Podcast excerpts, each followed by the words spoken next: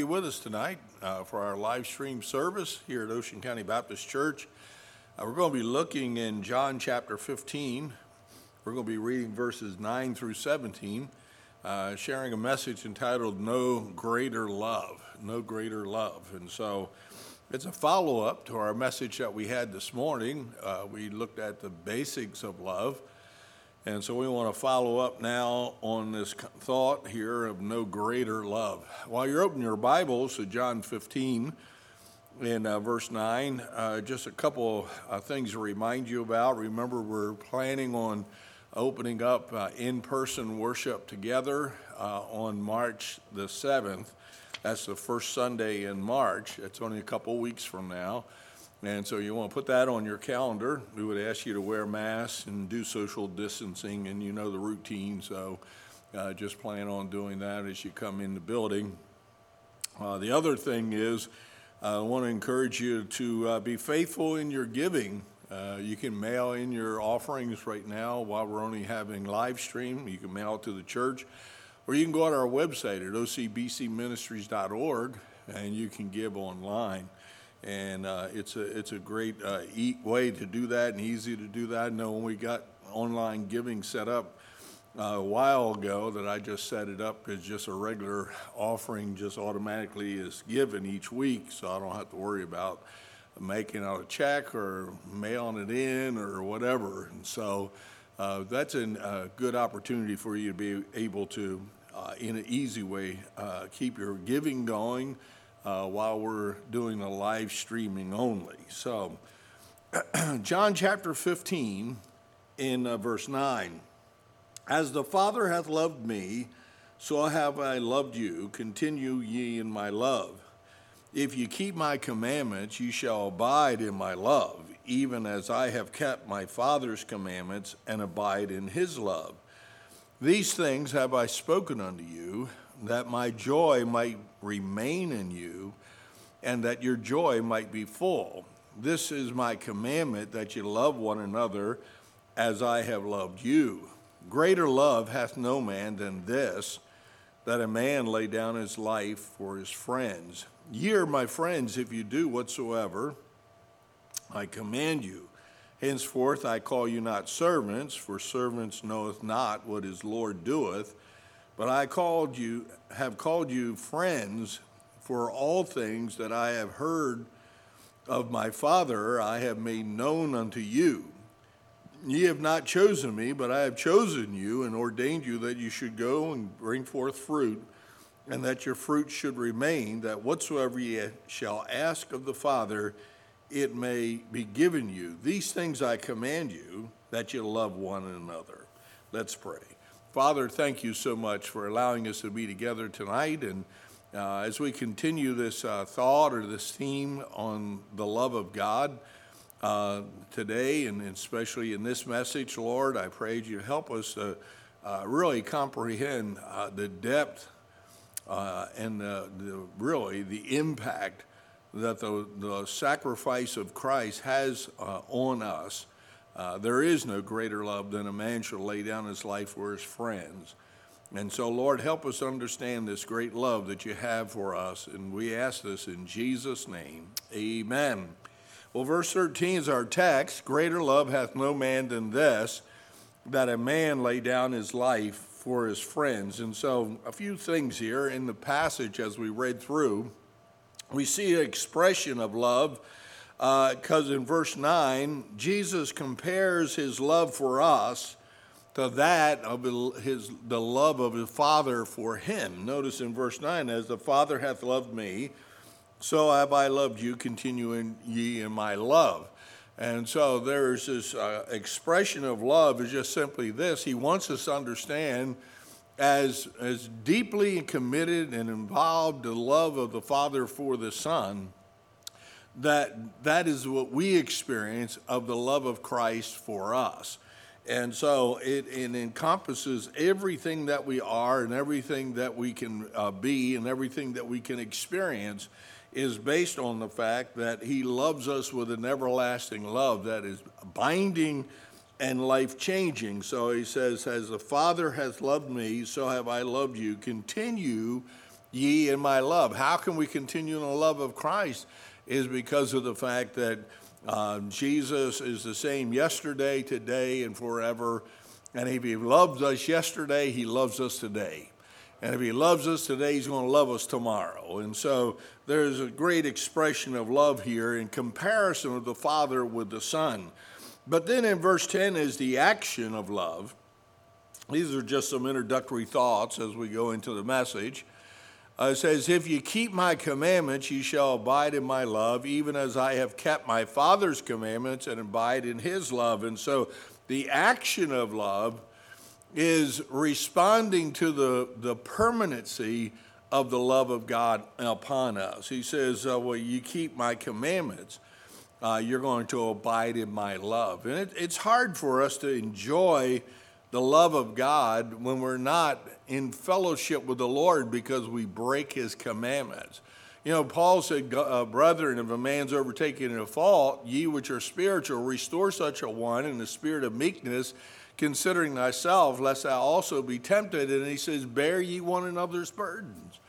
And so, how, how can we enjoy the love of God if we're not keeping his commandments? How can we enjoy the experience of uh, the love of God working in us and through us if we're not mindful of the fact that love is more than just a statement, love is action. And uh, if I tell my wife I love her, but then I never uh, want to talk with her, never want to be with her, never want to try to uh, uh, make her feel good about herself, I never want to do anything to encourage her, uh, there would be a question, big question mark on whether he really loves me or not. And so uh, God says this if you keep my commandments, you're going to abide in my love. And uh, because by keeping the commandments of God, we fulfill the action of love. There's the evidence that we are truly the children of God. And so we see the expression of love, we see an action of love. Then in verse 11, we see the emotion of love. Notice he says, These things have I spoken unto you that my joy might remain in you and that your joy might be full. And so the emotion of love, uh, it's, it's exciting. Uh, it's it's life changing. Uh, there there is joy unspeakable and full of glory. The Bible says, and so because of the fact that God loves us, we can enjoy that relationship and and if we're not if we're not walking in the realm of the and uh, the fellowship of the love of Christ, uh, how can you be happy as a Christian? Uh, the most most difficult thing I think for a person who says that they are a Christian is not to be able to experience the joy of the Lord because we just walk out of fellowship with God, and yet the Lord has offered to us His love and we can enjoy his, his being with us uh, because of the fact that he loves us so desperately. And so I see the expression of love, I see the action of love, I see the emotion of love. Uh, I see in verse 12 the instruction of love. In verse 12 it says, This is my commandment that you love one another as I have loved you. And I'm, I'm thankful that when the Bible gives us a command, that it gives us an example. Jesus said, I've given you an example to do as I have done. And I'm thankful that it, there's just not uh, Christ barking out laws at us, but rather Jesus says, wait a minute, you're to love one another as I have loved you. And so there's always an example uh, that is uh, given to us on how we're to, to love one another. You know, through the Bible, you find that love is defined in several different ways. Here's a quote I came across. It this Love is a variety of different feelings, states, attitudes that ranges from the impersonal affection to the pleasure. And uh, what they mean by that is just simply this I can say that I love my mother. Uh, that's an interpersonal relationship. I can say I love my wife. That's an interpersonal relationship. And but love is more than that. Uh, love can be stated as a reference to a pleasure. I can say I, I love steak. Uh, that's not an emotional connection. It's an enjoyable connection because I do enjoy steak. Uh, I love steak. Uh, but wait a minute, my love for steak does not compare to my love for my wife. And so when we speak about love, it, it, it involves all this aspect of expression and action. It deals with emotions, it deals with instruction that we follow. And so uh, love uh, has to be understood that there's, there is a greater response or experience through love. Greater love hath no man than this, that he lay down his life for his friends. You know, the ancient Greeks would identify different forms of love by different words. We, we use one word, we say love. Uh, but the reality in the Greek language, uh, love uh, had different names or different words to express what that love is. For instance, uh, there were four different forms of love. There was love that meant and spoke to this matter of kinship or familiarity. You know, it would be the Greek word storge. And, uh, and so when you, when you use the Greek word storge, you were just talking about a kinship with one with another. Uh, you weren't talking about an agape type of love, a sacrificial type of love. Uh, you're just identifying, in other words, there, I have a, a love for my family that you do not have because my family's not your family. Uh, my family you don't know. But there's there so my love for my family is different than what your love would be towards my family. And so it uses the word love to show forth kinship. Then there's the Greek word phileo, which means friendship. And uh, we can have a, a love for one another uh, based on the fact that we are friends with one another that does not compare to our love that we may have for our spouse or for our children. And so when we, we talk about love, uh, the Greek language was very specific in helping us to understand what is this love that we're talking about. Is it kinship?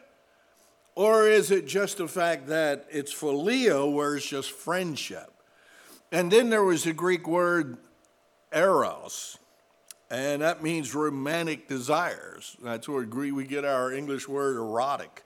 And uh, so um, it would speak about romantic desires. And so you certainly wouldn't say if you loved your wife in a very physical way that, uh, oh, I phileo her. No, no, that's the wrong word to use. Uh, it's a very expressive emotional connection. And then, of course, there's this word agape, which is a self emptying or divine type of love. That's sacrificial.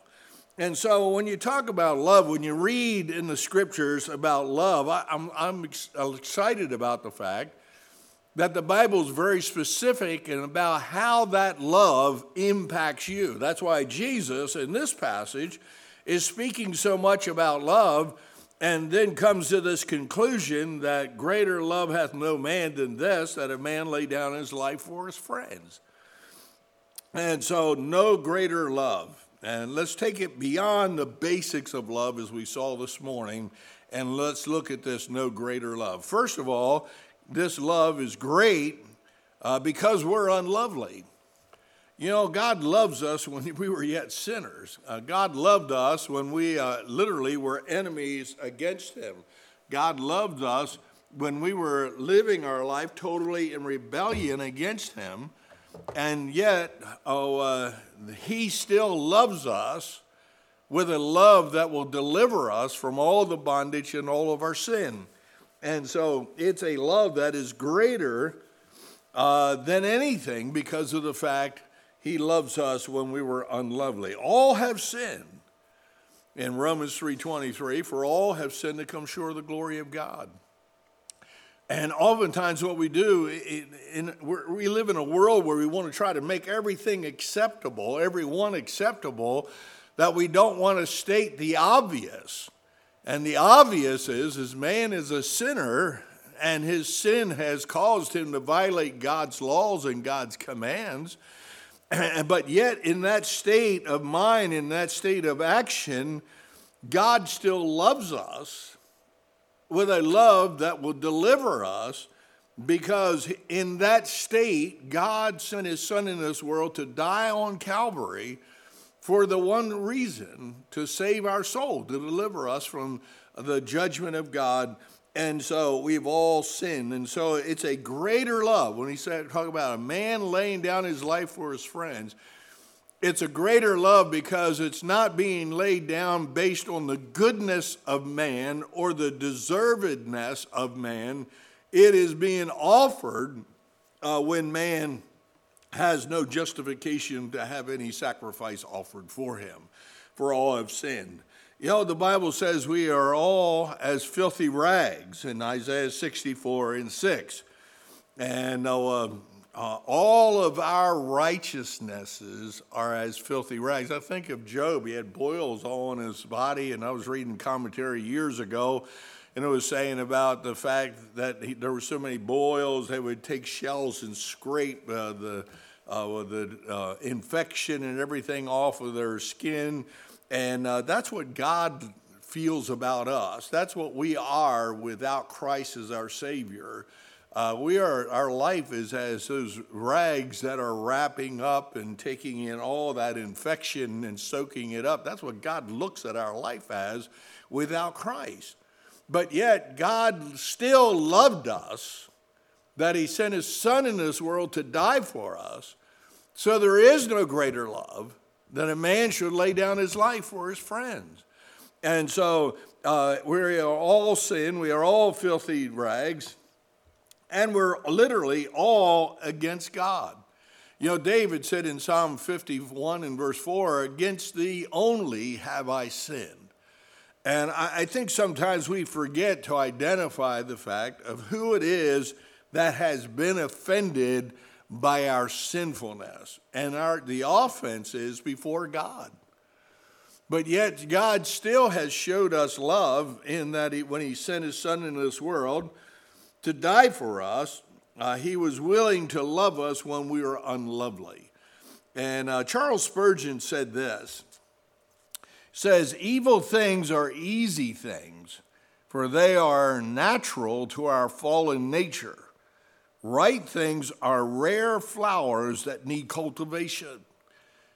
And it, listen, anybody can live a wicked life, it, it goes with their nature. Anybody can despise God. Uh, people act like this. Sometimes people act like they're, this is great revelation that, wait a minute, I hate God and I don't want anything to do with God and I don't believe in God. That's not hard to do. That's the nature of man. And, uh, but the reality is, God wants to work in our life and produce righteousness in our life and that requires a cultivation, that requires a spiritual growth, a motivation, if you will, that rejoices in the goodness of God and the love of Christ that is in our hearts. And it enables us to blossom uh, as believers in Christ. It's based on the fact that God loves us when we're not lovely. And not, uh, Charles Spurgeon went on to say this Sin has sprung from a royal, a royal though evil stock. And if it be in the heart, it will struggle for the throne. As we saw this morning, we're supposed to, the, the love begins with God, in that we are to love the Lord with all of our heart. The issue is this if we allow sin to dwell in our hearts, it will take the throne of our heart. It'll take this, the, the central attention away from God and focused on ourselves or on the devil or on this world or on the desires of the flesh. And, uh, and we won't experience the joy of the Lord and the deliverance and forgiveness of God because we're rejecting the love of Christ. And yet, there's a greater love that is being offered, and that is the love that wait a minute, Jesus came into this world and he laid down his life for us. And so it's the greater love is great because of the fact that we were unlovely. I see a second thing here. The no greater love, it's greater because of his suffering. In other words, the suffering of Christ. And uh, in Isaiah 53, and we've often gone back to that passage, the prophecy and uh, uh, speaks about Christ coming. The Messiah re- uh, will be rejected, uh, he'll be despised. And uh, when you think of the love of God, loving you so much that he would send his son into this world to, to really have to face and deal with all the false accusations that would be raised against him. In Isaiah 53 and verse 3, he is despised and rejected of men, a man of sorrows and acquainted with grief. And we hid, as it were, our faces from him. He was despised, and we esteemed him not. Uh, surely he hath borne our griefs and carried our sorrows, yet we did esteem him stricken, smitten of God and afflicted. And so Jesus Christ came into this world and he would have to face the false accusations that would come against him. And those accusations, the suffering he would go through, was simply the fact that he was showing mankind how great and how desperately deep God loves us because of the fact that we're rejecting the one who is bringing to us the love of God. And so, uh, you know, Jesus was accused of false uh, healings. Uh, he gave sight to the blind man. We remember a story in John chapter 9 when Jesus will be uh, in contact with the blind man and uh, he'll heal him and he will give him his sight. But the interesting thing is that when he gave this blind man his sight, he was declared as not being true. As the blind man would tell people about this man, Jesus, who gave him sight, they would de- declare it to be untrue. Uh, those that the Pharisees and the Sadducees would come against Christ, they would literally call this man who was blind into question and want to know uh, well, who was it that healed him? And where is this person that healed you? Uh, because of the fact that they were uh, bla- uh, stating that Jesus Christ did not heal this man, but rather they are condemning him because of the fact that they're saying that it is not true. Jesus Christ, you think of all that he revealed about the Father and all that he did when he, was on this earth would have to face the false accusations that would come against him. And he would do that willfully. Why? Because he came to show us the love of God by laying down his own life. In John chapter 9, we read about the rich man, I'm sorry, the blind man, and he said, there, This is he. Others said, He is like him, but he said, I am he. So there's great controversy over this matter of whether this fellow was actually blind or not, whether this was actually the person who was blind or is it someone else. And he confirms that it is he. And then he testifies to the fact that Jesus told him to go and wash in the pool of Siloam, and he received his sight. And so the, the accusations that Jesus would have to suffer uh, because of the fact uh, that man would not accept his sacrifice of himself of, on the cross. And so he gave the sight to the blind man, but he was called a liar. You know, Jesus would give, forgive sins of the paraplegic in Mark chapter 2. And when he would be uh, willing to forgive this man of his sins, uh, those that were around there declared that he was blaspheming.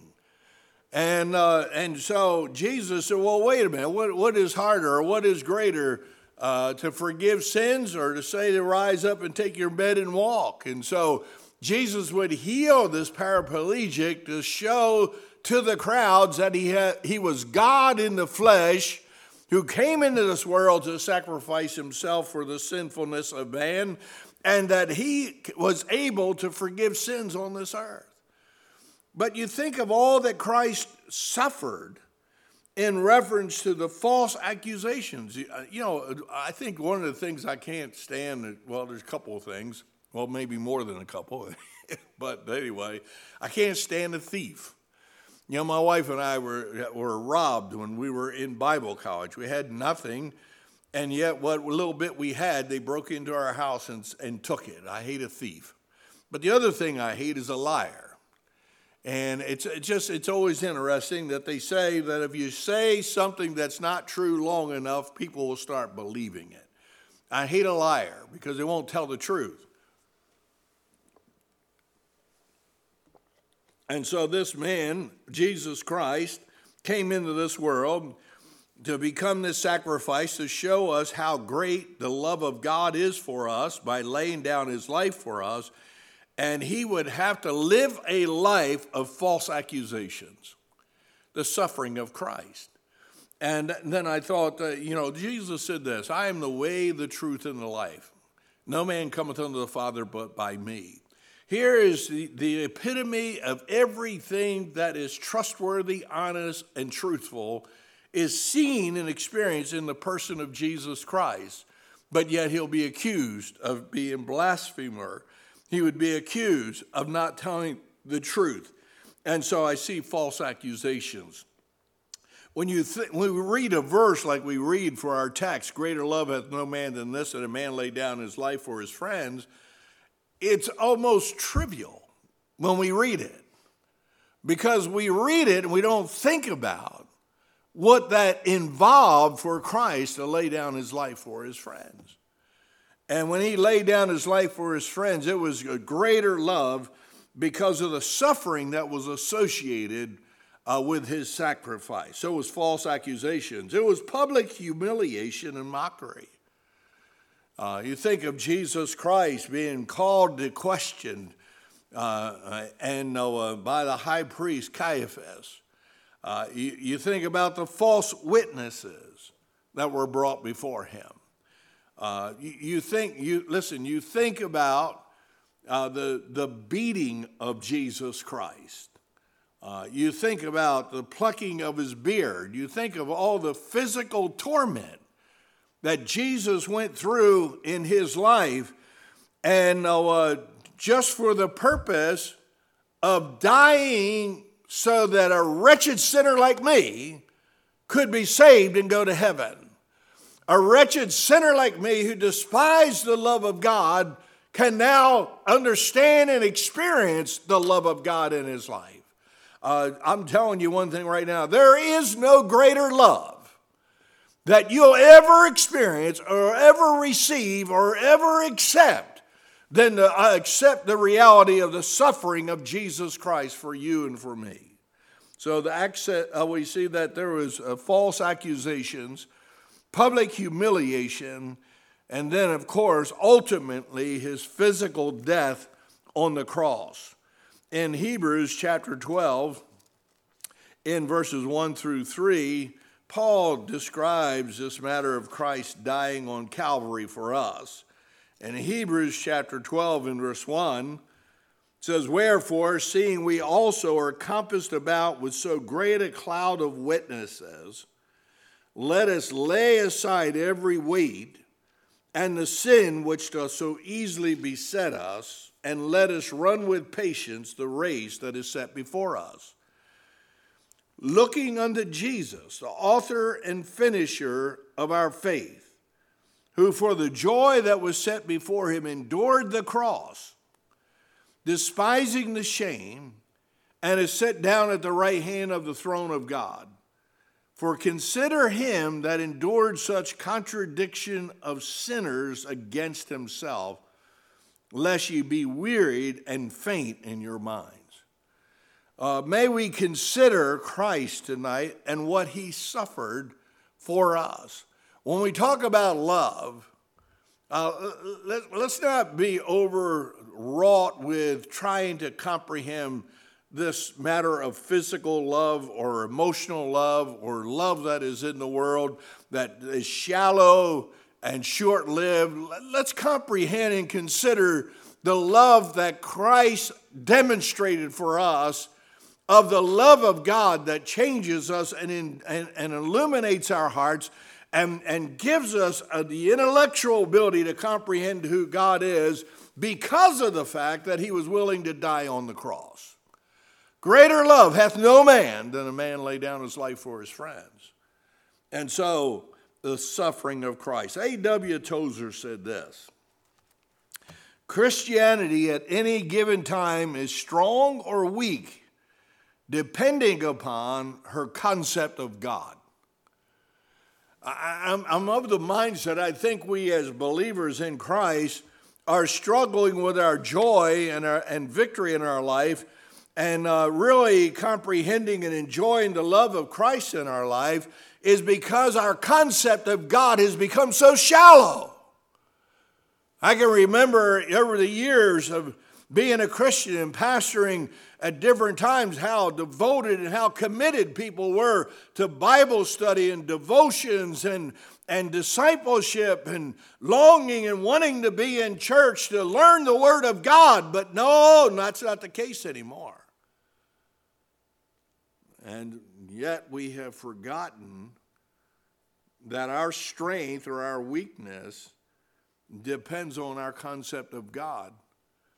And our, our ability to be strong, committed, and devoted, and surrendered, and sold out for God is based on the fact that Jesus Christ came into this world and laid his life down for us. So there is no greater love. There, there is no greater experience that you could have in your life than to enter into this relationship of receiving Christ as your personal Savior. So, no greater love because uh, we were unlovely. It is, there is no other greater love because of the fact of the suffering of Christ. But also, I see this it's a great, it's great because of the accomplishment. Christ dying on the cross. Greater love hath no man than this that he laid down his life for his friends. Why is there's no greater love? Because of what was accomplished when Christ died on Calvary. What was accomplished when Jesus Christ gave his life? First of all, the access to God was made clear. In Romans chapter 5, it says, Therefore, being justified by faith, we have peace with God through our Lord Jesus Christ. If you look all the way from Genesis, man struggles constantly, all the way from Genesis to Revelation with what? Genesis, Adam and Eve are in fellowship with God. They fall into sin and their fellowship is broken. God comes in the cool of the day looking for them, and where are they? They're hiding from Him. And uh, there's a veil put over them as they would hide from the presence of God. The way to God was not clear. Uh, you think of the children of Israel and how they would have to bring in the uh, offering, and the priest would have to go into the Holy of Holies and sprinkle blood on the mercy seat. There's a great veil that separated man from God. You think of all the way through the scriptures where this veiled relationship man has to endure and deal with because of the fact the way of God is not clear. But Jesus died on the cross. And when he died on the cross, the veil was rent in twain. And now that man has free access to God. I'm telling you, there's no greater love than Jesus Christ dying for mankind because it made the way and the access to God clear. I'm glad that I can boldly come to the throne of grace tonight. And you may be saying, I really am struggling in my life and I just don't think anybody cares. I'm going to tell you this no one ever cared for me like Jesus. And I'm telling you tonight that He loves you and He cares for you. And listen, He showed His love for you in that He died on Calvary and it accomplished the, the desire of God to bring reconciliation of sinful man to a holy God. So the access to God was made clear. I see that when he died on, on the cross, that eternal life became a gift. And when I, I don't want to be theologically incorrect here, uh, in that uh, always salvation has been a free gift. In other words, when Jesus died, it didn't become something new. Uh, but I can tell you this when Jesus Christ died on the cross, the gift that I received for eternal life was a gift from God. And uh, Romans 6:23 says for the wages of sin is death, but the gift of God is eternal life through Jesus Christ our Lord. And so, eternal life is a gift. I don't have to work for it. You don't have to work for it. I don't have to pay anything for it. I don't have to try to accomplish anything for it. Why? Because Jesus died on the cross to demonstrate the greatest love that man could ever experience and be expressed to man. And that was that he died on the cross to make the way to the throne in the heavens above as a free gift. And so we see access to God was made clear, eternal life was a gift, and uh, then salvation is totally of Christ. If Jesus died on the cross, if there's no greater love than a man laying down his life for his friends, and Jesus is the one that laid down his life for us, then how in the world, how can we possibly come up with the idea that we need to do all kinds of good works in order to be saved? How can we possibly present a salvation that comes from some religious organization? How can we possibly say that the teachers and leaders and prophets and false teachers, whatever throughout the centuries, have a valid message for us when, wait a minute, there is no greater love than a man lays down his life for his friends? And so salvation can only be through Christ and Christ alone. For by grace are you saved through faith. It's not of yourselves, it's a gift of God, not of works, lest any man should boast. Acts 4:12 says, Neither is there salvation in any other name under heaven, given among men, whereby we must be saved. No, no, Jesus said in John 10 28, I give unto them eternal life, and they shall never perish, neither shall any man pluck them out of my hands. And so this, there's no greater love to be able to experience than the sacrifice of Jesus Christ on Calvary because it accomplished what God's will and God's desire was to reconcile man unto himself. A.W. Tozer said this Any faith, any faith that must be supported by the evidence of the senses is not real faith.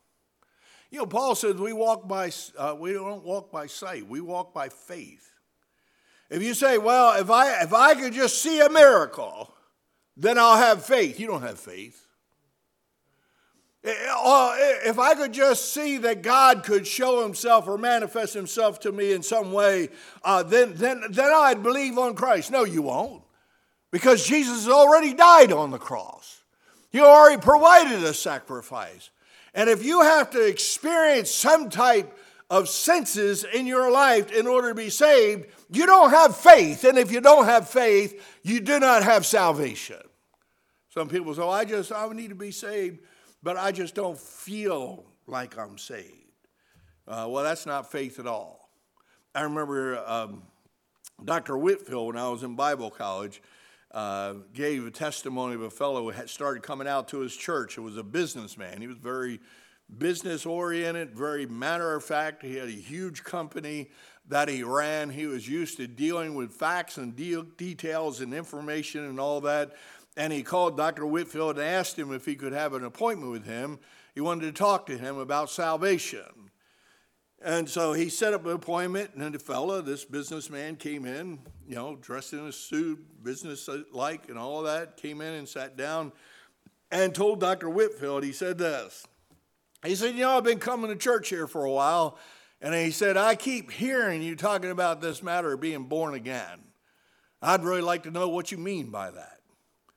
Dr. Whitfield went through the plan of salvation, just a simple plan of salvation, presented Christ as a sacrifice for that man's sin, and that he needed to have faith to believe that God would forgive him if he would call on his name. Whosoever shall call upon the name of the Lord shall be saved.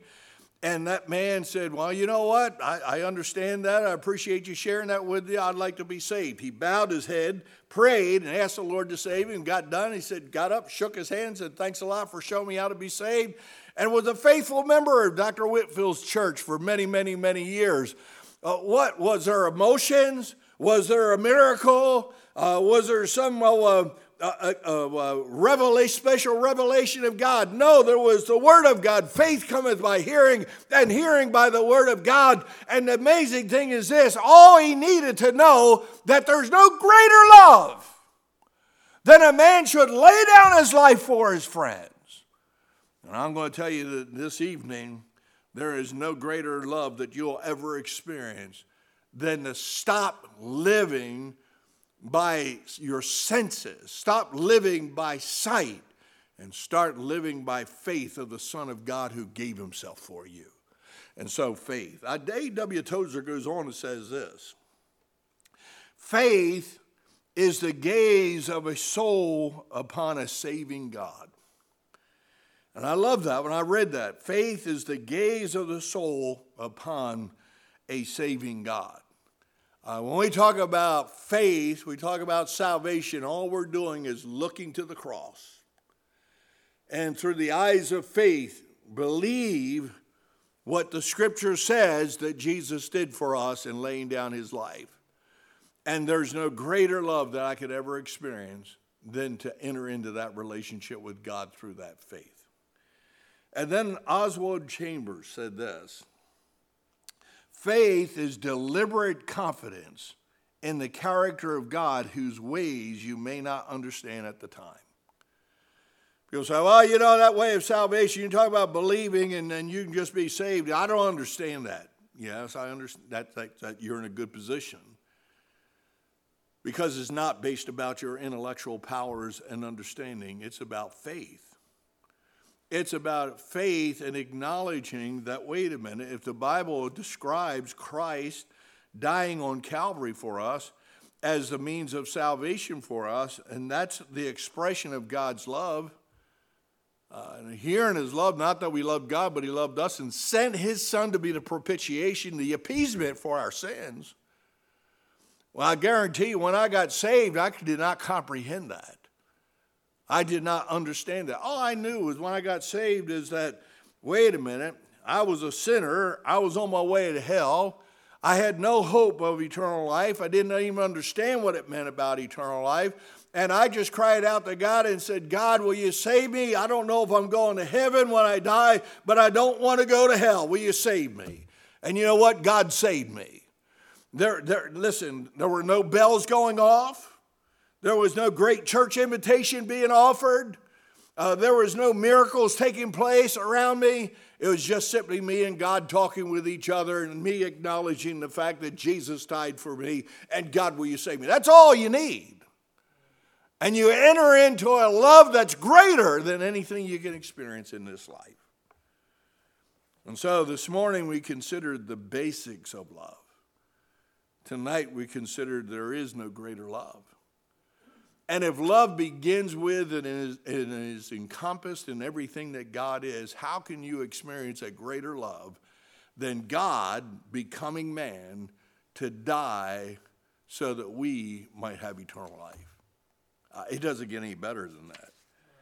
Uh, and you say, well, I just don't understand it. Well, that's good because now you're starting to enter into faith. And you might not be able to comprehend it, but you can believe it because the Bible said it. Amen. And so, no greater love. You say, well, I just don't feel like anybody loves me. I know Jesus loves you. You say, I just don't really feel like my life is important. It's important to God because God sent his son in this world to die for you.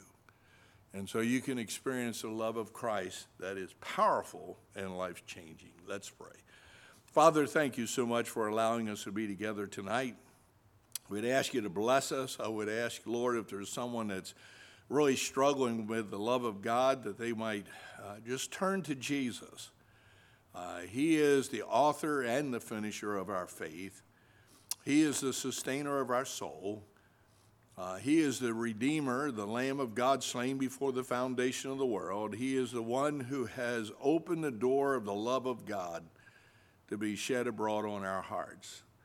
And so I pray you'd bless us tonight as we continue to surrender our life completely to you. I pray this in Jesus' name. Amen.